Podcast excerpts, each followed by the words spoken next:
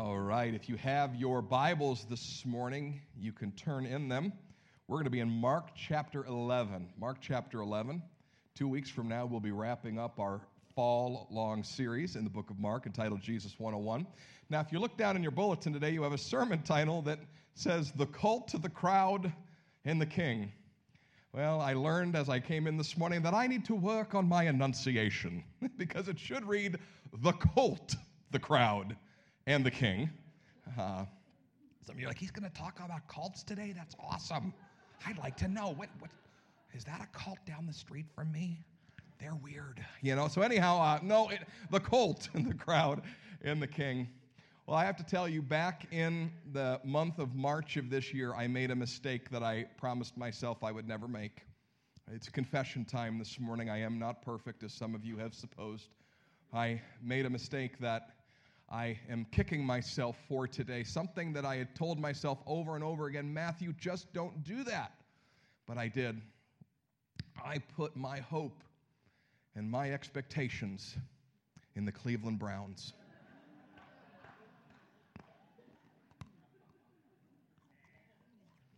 We had just traded for number 13. Baker Mayfield had just set the record for a rookie quarterback and how many touchdown passes he threw, and I made the mistake of believing. Well, you all know how this year is gone. You all know what happened last Thursday night. It's a perfect microcosm of the pure insanity that is being a Cleveland Browns fan. But isn't life full of disappointment? And if, if disappointment had a picture in the dictionary, it would be an orange helmet. You know, it's funny. We put our hope and expectations in a lot of things. Some of you have some great hopes and expectations for Thanksgiving this week. You have big hopes and expectations for the holidays in general. And usually, when it comes to hopes and expectations, we sort of fall into two very basic categories folks who are optimists and folks who are pessimists. The optimists, of course, are always hoping that the next thing will be better. Uh, my, my, my holiday will be better.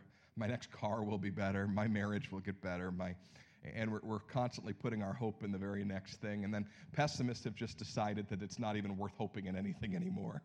Let's just, let's just let it be. because I, I, I've been disappointed too many times to count. And interestingly enough, Jesus walked into a situation, and I don't know that we've set this context to this point, to a very disappointed culture. He walked into a, a, a, a, world we know as Israel who had been conquered very often and who had even had regained autonomy from the years 150 BC to about uh, 60 BC under Jewish kings once more. But even that did not go well. Um, the Maccabees or the Hasmoneans, as you might notice, maybe you've heard the name Judas Maccabeus, uh, it didn't work out for them. Of course, the Romans had come, and by the time that Jesus had, had come to his time of ministry, the Romans were firmly entrenched as the overlords of Israel, and people were looking for their Messiah king who would make all things right. It was not easy to be a ruled people, especially coming off just 100 years ago having had autonomy. It's a thing in this life to be disappointed, and he comes to a very disappointed people. But interestingly enough, we're going to read a story today, in spite of all their disappointments, in spite of all their hardship, of great joy, great hope, great expectation. And if we can get a hold of what needs to have that hope, have that expectation, have that joy attached to it, we can, in our lives, make sure we're putting that, those things in just the right place. And perhaps we will not be pessimists or optimists anymore. Maybe we'll be something so much better than either one. Let's read chapter 11 of Mark, verses 1 through 10. Now, when Jesus and his disciples drew near to Jerusalem, the road which led through Bethphage and Bethany, right up to the Mount of Olives, Jesus sent two of his disciples and said to them, Go into the village ahead of you, and immediately as you enter it, you will find a colt tied on which no one has ever sat. Untie it and bring it. And if anyone says to you, Why are you doing this? say, The Lord has need of it, and we'll send it back here immediately. So they went away and they found the colt tied to a door outside in the street and they untied it. And some of those standing there said to them, What are you doing untying that colt? And they told them just what Jesus had said and they let them go. So they brought the colt to Jesus and they threw their cloaks on it and he sat on it. And many spread their cloaks on the road, and others spread leafy branches that they'd cut down from the field. And, and those who went before and those who followed were shouting, Hosanna! Blessed is he who comes in the name of the Lord. Blessed is the king, kingdom of our father David. Hosanna in the highest. And he entered Jerusalem and went into the temple. This moment is a big deal. And how do we know that it's a big deal? One, we know it's a big deal because even though the four Gospels all paint a different picture of Jesus, they all had reasons for writing and remembering certain stories about what Jesus did. John puts it that Jesus did so many things, all the books in the world couldn't contain all of the things, but, but they all four have this story.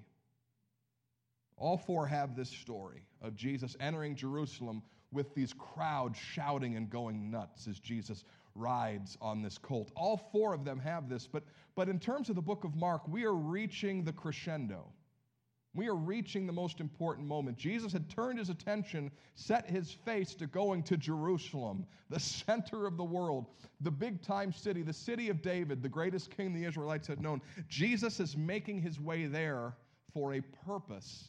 And not only is Jerusalem a very important city because it was the city of David and the capital of Israel, but Jerusalem was an incredibly important city because the temple was there.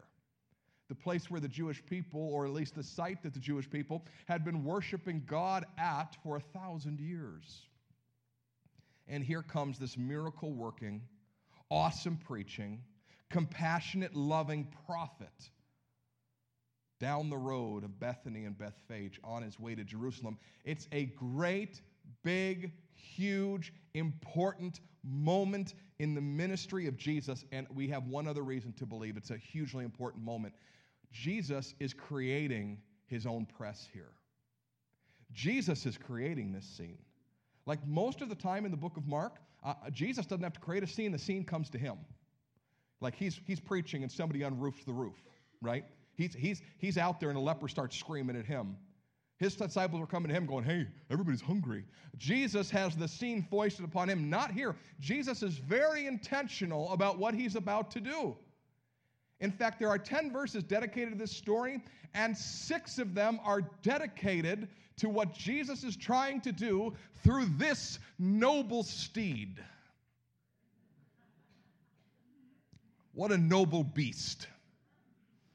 I mean, you want to ride it right now, don't you? If we had one in the parking lot, you'd say, Yes, get me a donkey for me to ride. What is going on here? This is a big moment, and it centers around that. Now, I doubt that that's a cult that's never been ridden on. It's the best picture I could find on Wiki Commons. But anyhow, we have a donkey. What's going on here? Well, there's a couple different things, and this is why there's a lot attached to this cult. This is why the crowd is in a frenzy. This is why Jesus is making this happen. And I want to tell you four things that make this cult important. The first thing is Jesus says, get a cult that's never been ridden on before. This is a special cult. This is a, and a cult is just, it's just the young male of a donkey that, that, that, that's young, that hasn't been ridden on. Jesus said, I need one that's never been ridden on, never been used for a common purpose, never been used out in the field, never had a pack on its back. Get me a colt that is set apart. Now, that would have mattered to his disciples because they were Jewish. And in the Jewish mindset, if you got something that was set apart, that means it was holy. Jesus says, Go get me a holy donkey. Now, you, we don't understand this in, in, English because we think holy is like righteous, good, holier than thou. But in the, in, in, the, in the Hebrew world, something that was set apart for the service to God, that is something that was holy or set apart. Jesus says, I need a set apart donkey. That's what I need. Get me the holy donkey. Sort of like you would say, don't use my toothbrush. That's my toothbrush. We don't have a lot of things that are set apart for our use, but Jesus is saying, I need one that, that is just for me. Does Jesus ever act this pretentious in any other place in the Bible? I mean, you don't see Jesus like, yeah, get me a holy cloak. That's my holy bread. He doesn't act that way, but this donkey has to be just for him. But why? Well, all the way back in Genesis chapter 49, there's a guy named Jacob. Do you remember the, the, the, fathers of the Jewish people, Abraham, Isaac, and Jacob? Jacob is blessing his sons, one of which was Joseph and his amazing Technicolor Dreamcoat. Joseph is blessing his 12 sons. They become the 12 tribes of Israel, and he looks at his son Judah. And he says, Judah, the, the scepter is not going to depart from you. In essence, he's saying, Judah, you are going to be, or your line is, is going to produce kings. And interestingly enough, way back in Genesis 49, it says that the ride of the king is going to be a colt. Way back in Genesis 49. But a little bit more on the nose, if we fast forward all the way to Zechariah chapter 9 9, one of the minor prophets. If you can find Zechariah in under three minutes, we have a candy cane waiting for you in the hall. But if you can, it, it can Zechariah 9 9 was prophesying about the king who was to come the Messiah himself, the one that was coming to make all things right. And this is what it says in Zechariah chapter 9 9. Behold, your king is coming to you, righteous and having salvation is he, humble and mounted on a donkey, on a colt, the foal of a donkey. So, this expectation that this king that's going to come, that's going to make all things right, full of righteousness, full of salvation, going to change things forever, he's going to ride into Jerusalem on a colt. Do you see why Jesus is being so intentional about get me the holy donkey?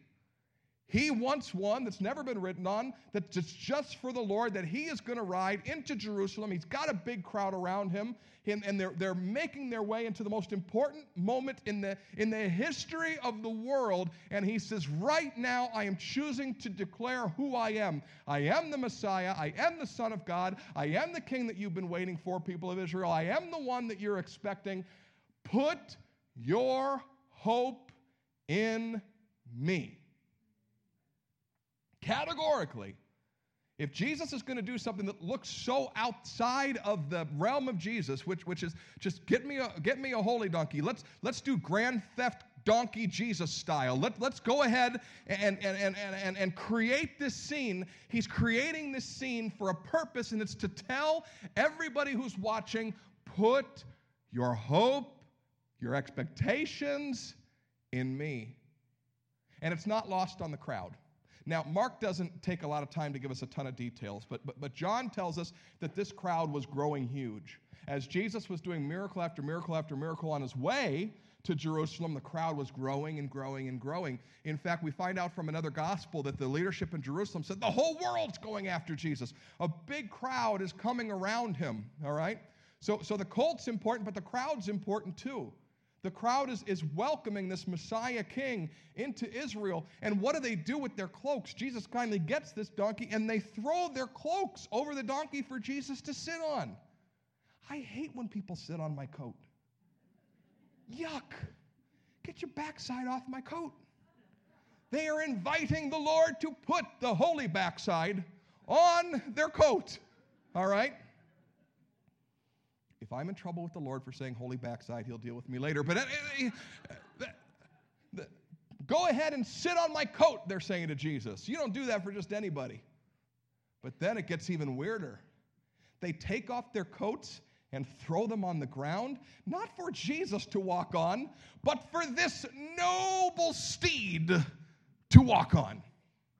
They, they are letting the donkey that is holding the king walk on their coat.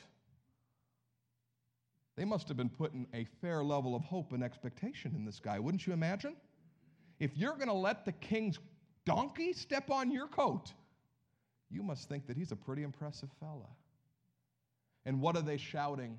Hosanna, which means save us, by the way, in the Hebrew, save us. Hoshianya, well, I'm not even going to try to say the Hebrew. It would make me look dumber.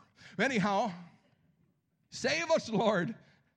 Hosanna, save us, Lord. And, and, and, and, glory or Hosanna to God in the highest. Now, now, this is not surprising, okay? This is not surprising because the Jews would make pilgrimages to, Israel, to Jerusalem. They'd go to the holy city for their three main festivals, one, one of which they're going for, which is Passover. They, they would go up to the city and they would say this, what's, what came to be known as the Psalms of Ascent, the Hallels.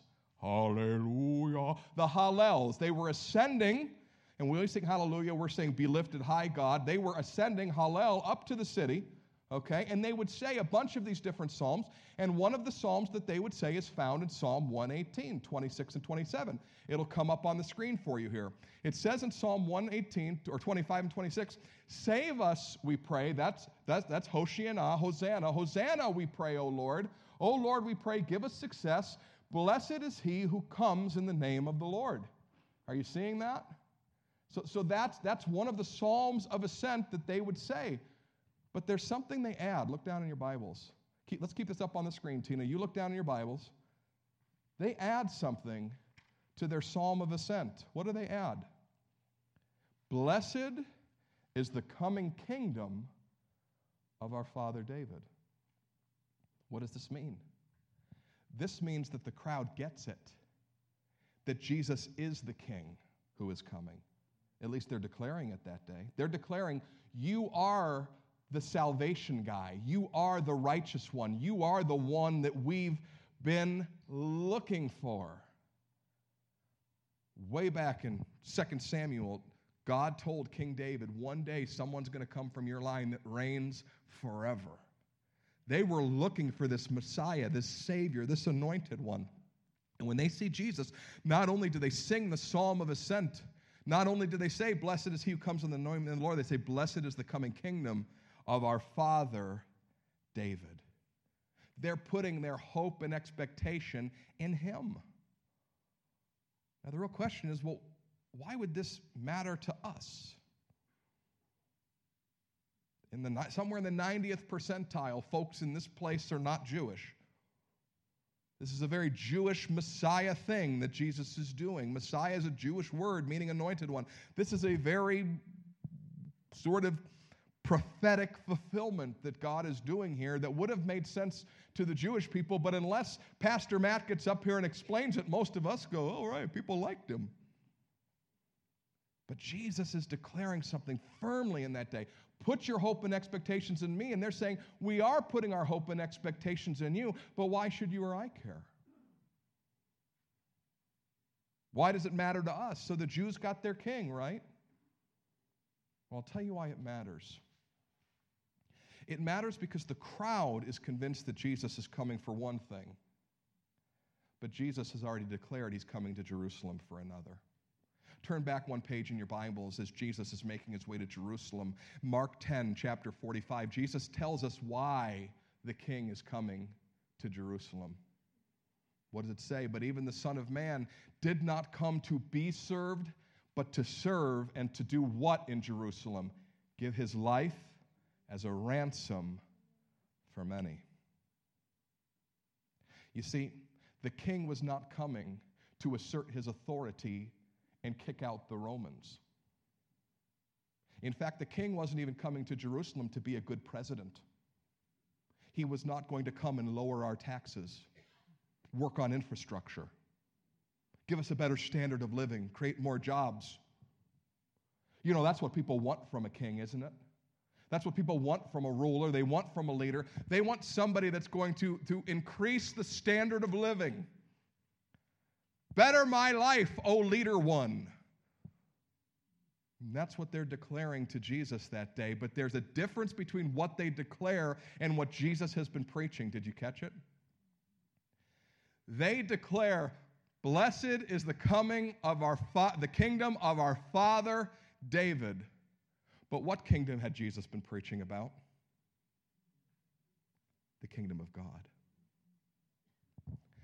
Jesus is declaring to them in, throughout his entire ministry don't not put your expectations in me, put your hope in me, put your expectation in me, put your desires for fulfillment in me, but you need to raise your expectations. You want some nationalistic kingdom? I've got something better. Now, I want you to do something for me. The kids are out of here, so theoretically you can do this, okay? You, I want you to do something for me. Don't say it out loud. We'll get in fistfights, okay? Here, don't say it out loud. Think about your favorite president in your lifetime.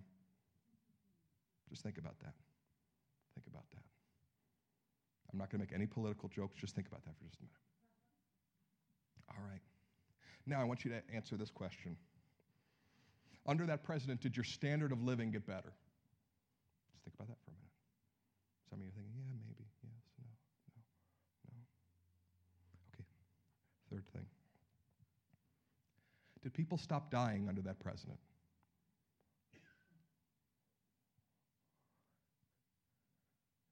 Did you stop sinning under that president? Did people stop sinning against you under that president?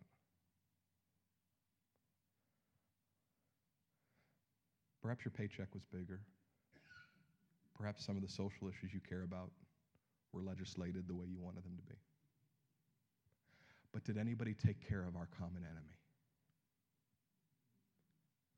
Did anyone look to do something about the most nefarious thing that's going on in all of our lives? The fact that we as human beings are enslaved to sin and to death. Could any of them touch what really matters?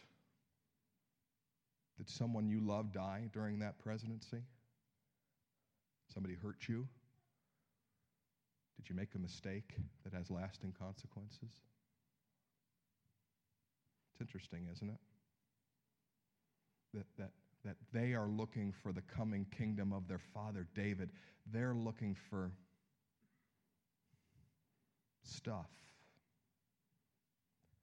But Jesus has come to ransom them from sin and death.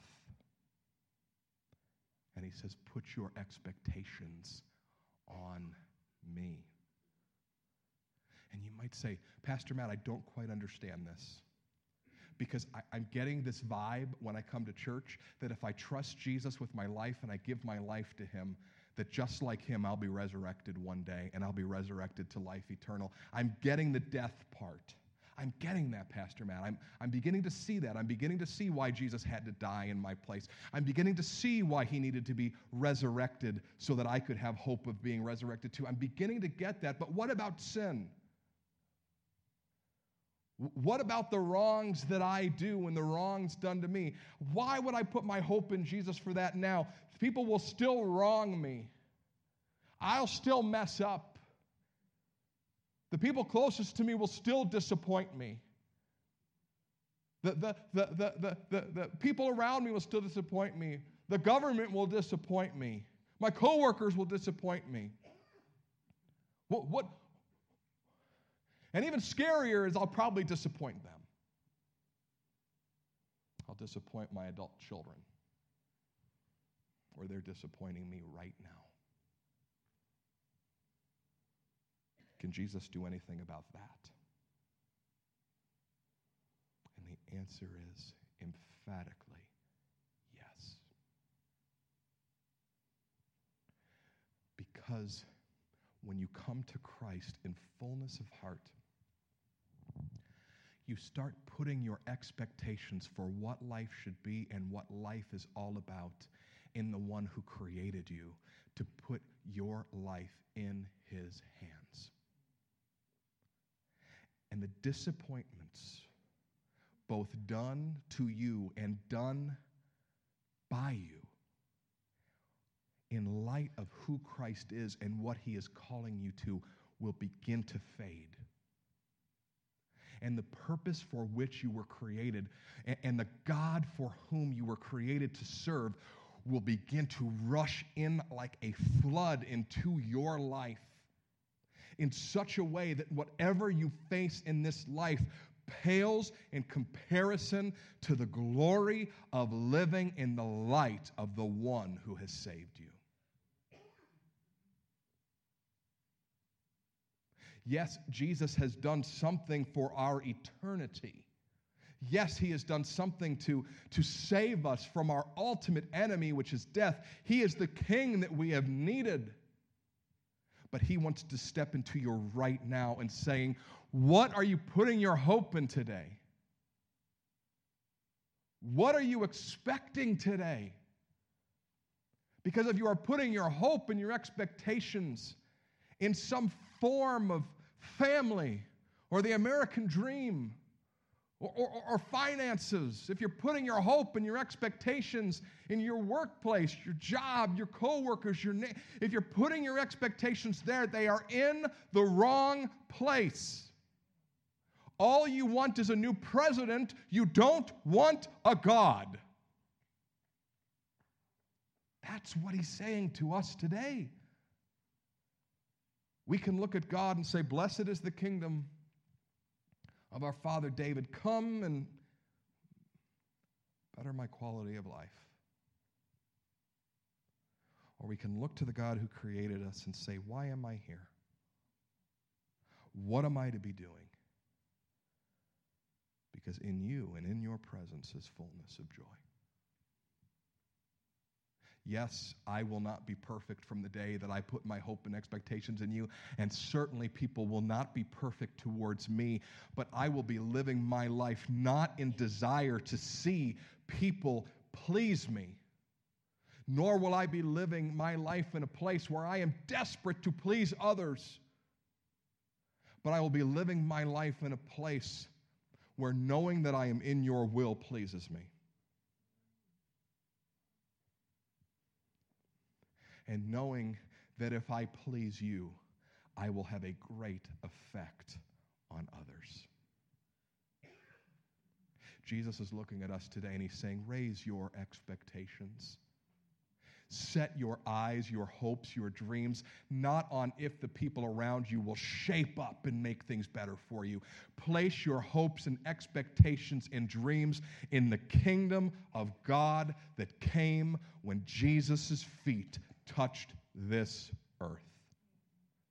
And that's why we begin each one of our prayers daily, not with, My Father who is in heaven, better my life today. But my Father who is in heaven, hallowed be your name May your kingdom come and your will be done. And as we see that kingdom of God come in our lives and we see God begin to work and move and do what only the way making, miracle working, promise keeping, light in the darkness God can do, when we begin to see that rather than put our hope and expectations in people, things will change. Joy will result. And we realize for the first time in our lives, my hope and expectations are right where they were always meant to be.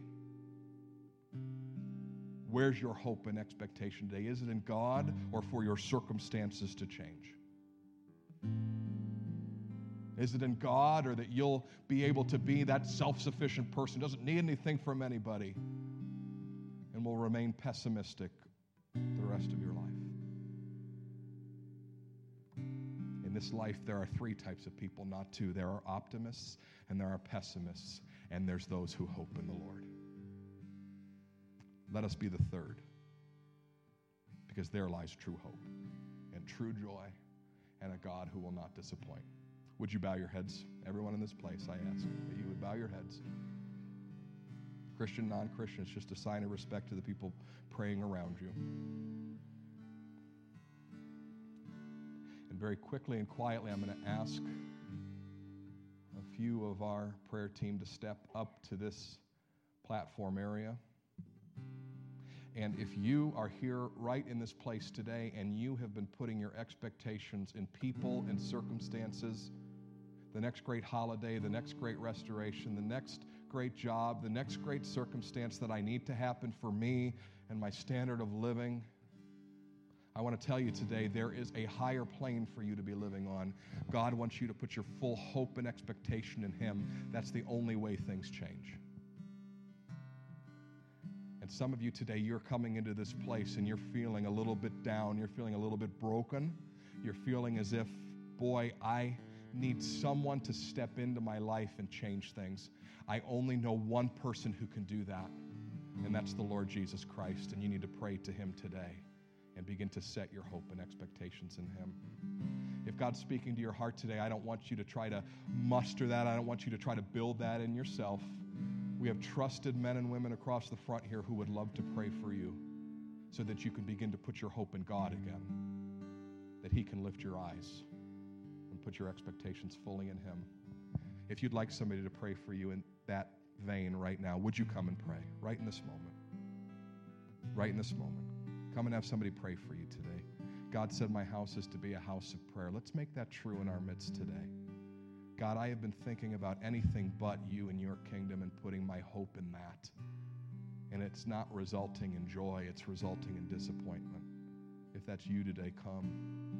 If you're dreading the holidays because things aren't as they should be, this is the time to come and pray. If you're worried that your life is spun out of control because you've just been doing things your way, this is a time to come and pray. Don't miss an opportunity to be prayed for today. If your heart needs readjustment, God would love to speak to you in this place. AJ's going to play. We're going to make this a house of prayer. And I just would have you ask this question Lord, is my hope and expectation in you? And if not, help me to put it back where it belongs. For in that I will not be disappointed.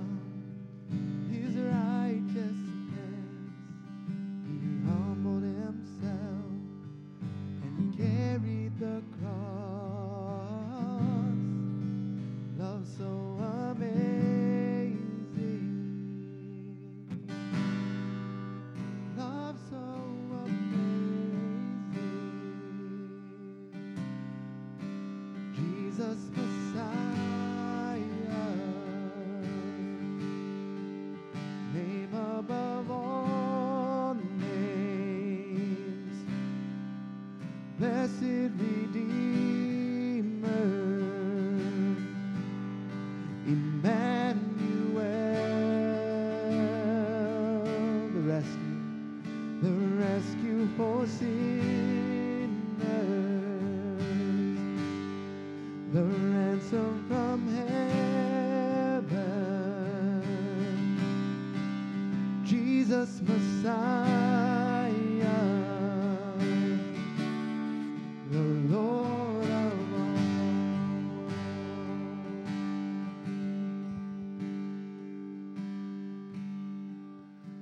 you bow your heads once more with me? I just feel to do this this morning. We're still great on time.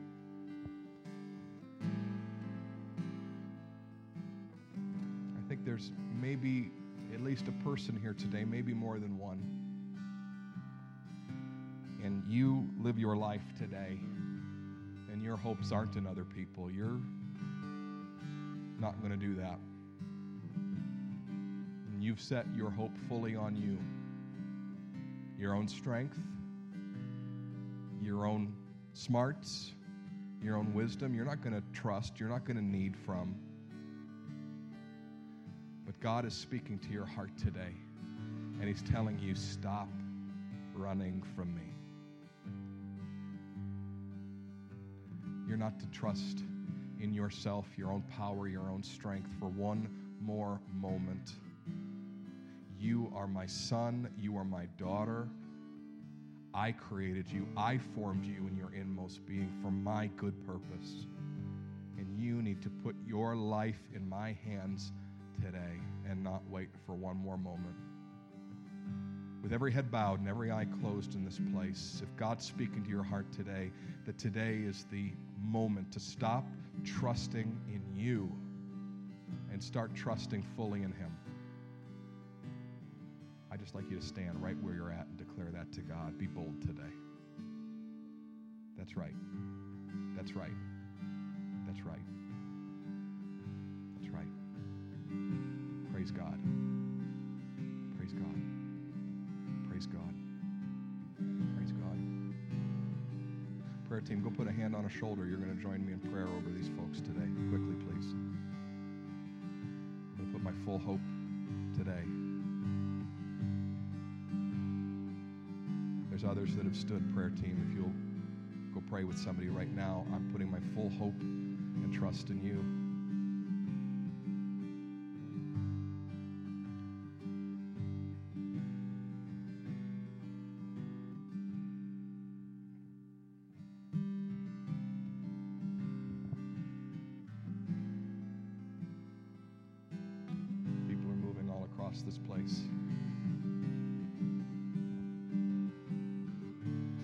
The best, best decision you could ever make, whether it's the first time or the 50th. Put your hope and your faith and your trust in Him. I'm not going to trust in me any longer. Heads bowed, eyes closed. This is not a spectator sport. I'm not trying to be mean, just trying to be respectful to those who are have humble hearts before God this morning. I want to pray over you. Heavenly Father, I pray for my brothers and sisters today. God, it is a lonely thing to try to be self sufficient. It's a lonely thing to just try to do life on our own. It's a lonely thing to put our hope and our trust in our own strength, our own wisdom, our own might, our own finances. It's a lonely thing. God, I pray that you would come sweeping into the lives of your children today. I pray that your Holy Spirit would move right into their heart right now. May they feel your presence in this moment, that they are not alone, have a good hope and a good purpose for their life. They are not on their own, but, but their hope and expectation is to be in you. Sweep in, Lord Jesus. Touch their hearts right now. Remind them, Lord, of just who you are and how much you love them, that you died for them, that you rose again, that they might have a hope for eternal life. Remind them today, Lord God. We praise you for this. We honor you for this. We trust you for this. Lord, that from this day forward, they would never again put their hope in themselves or people or a better circumstance, but fully put their hope in Christ. Set their eyes fully on the Lord Jesus, their King, their King, their King. You are the one, Lord, that we put our hope and our trust in. You are the one that we look forward to, Lord, when we rise in the morning. You are the one that we trust when we lay our heads down and sleep in peace. You, Lord, are our King who has overcome sin and death and hell on our behalf. We trust you, we love you, and we put our hope in